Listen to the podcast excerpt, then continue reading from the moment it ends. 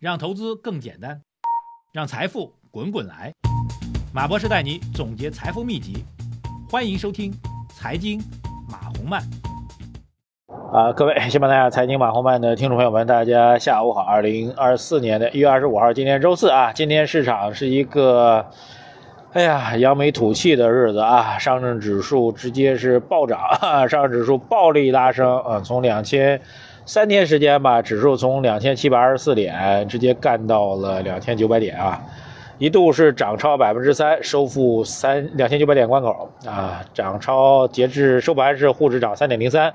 深成指涨零百分之二，创业板指数涨了百分之一点四五啊。今天比较值得关注的不只是这个指数的表现啊，更重要的是大家去看这个市场的信心呢，是出现了一个明显的一个回复啊。这个信息回复主要体现在两个大的板块上啊，一个呢就是这个央国企中字头，中字头大巨头，去年干过一波，今年又开始往上去主动了。今年中石油是直接干到涨停板的，这个还是非常非常的罕见的啊。那么比较重要的是成交资金啊，成交资金今天是达到了八千九百亿，接近九千亿，这个量可以。北向资金净买入六十二亿啊，连我们一直源源不断流出的所谓主力资金流出的是啊，也流入了两百零九亿，所以北向和内资是全线的在不停的买买买。这个之前很多人问我啊说，这个北向资金我们可以简单理解为外资对吧？它进或者出啊，看好我们这边或者要跑对吧？那这个所谓内资主力什么呢？其实我后来了解一下，内资主力其实就是以公募为代表哈。公募为什么就很多人那骂说？为什么内资主力这么不给力啊？他为什么天天在那流出啊？你为啥就是国家这各种好，对吧？光明前景，对吧？但是你为什么内资一直流出呢？啊，其实很重要原因呢，也不是内资在流出啊，也不是说公募基金自自己在买，实际上是公募基金背后的投资人啊，斩仓了不玩了啊，赎回了，倒逼基金公司去卖出啊，是这样个状况。解释一下啊。好，今天大涨，这个首先来讲中字头啊大涨，我觉得直接原因就是昨天发布的国资委说，这个未来市值管理将会纳入到什么呢？纳入到这个整个的上市公司、央企上市公司的这个考核指标当中去，这是一个硬指标。在咱们国家，什么东西纳到被考核指标之后，相关的各级政府管理部门才会真正重视它。所以我一直呼吁啊。要把上证指数啊，上证指数不太客观，就沪深三百指数的涨跌，作为某一行政部门、某具体岗位、某个行政官员他的考核指标啊，那这事儿真的就有戏了，他自己会想辙，对吧？那自己资源不够也要去争取，对吧？呃，同样的道理，对吧？央国企把这个市值管理当成一个指标之后，那央国企的负责人自然就要拼命的去把市值做大，对吧？你怎么做大呢？那外部业绩要好，外部要尊重市场、尊重投资者，对吧？法人治理结构要完善，对吧？呃，然后要多分红，对吧？老百姓喜欢什么，投资人喜欢什么，我就做什么，这就是倒逼啊，最终能够带来一个积极效应。这是第一个层面，就是昨天发布的。第二层面其实很显然，我们认为，虽然平准基金这事儿到现在没有一个真正落地的消息，但是国家队或者类似于平准基金的国家队的资金，选择了配合国资委这个市值管理的消息啊，然后大举去进入到中字头公司，借此来带动指数恢复人气。啊，这其实是第二个层面的事情啊，这是非常明显的。所以我认为短期，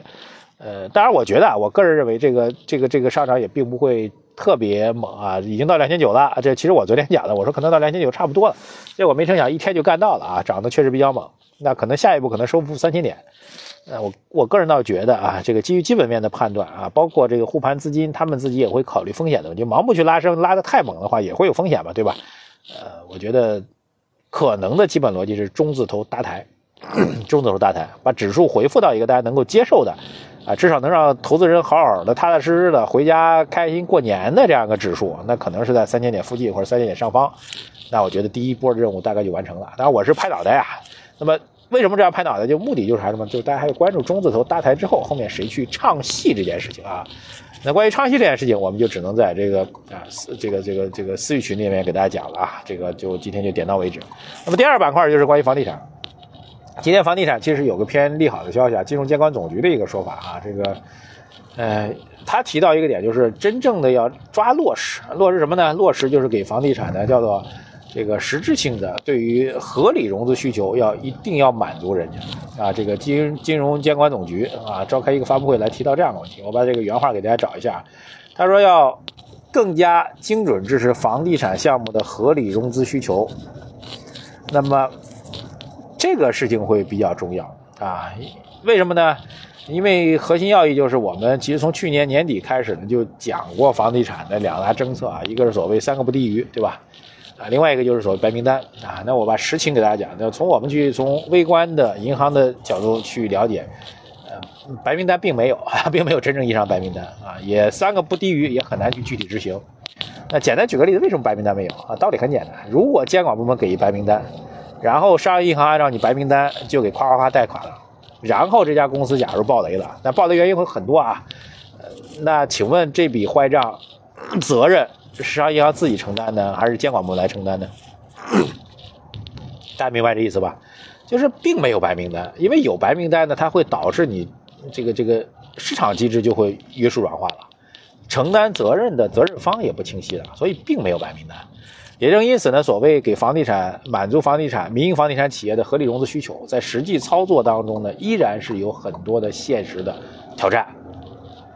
如果能把房地产民营企业的融资需求能够真正去解决的话，那对于不只是房地产企业，对于国民经济企稳都是巨大的帮助。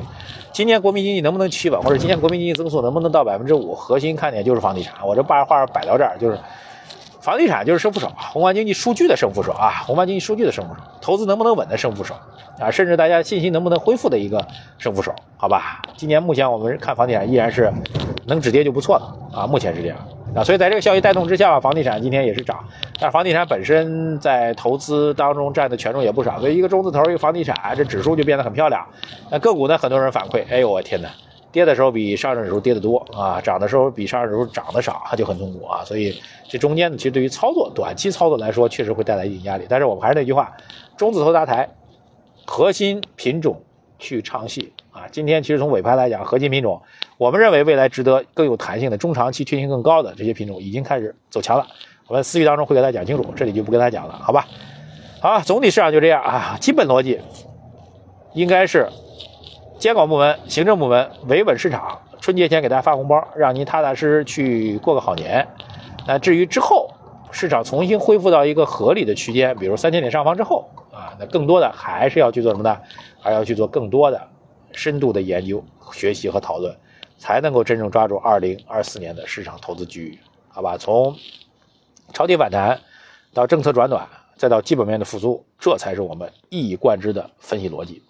另外有一个重磅的福利给到大家，老马书房的第三季已经正式登陆喜马拉雅了，大家可以在我的喜马拉雅首页看到这张音频的专辑。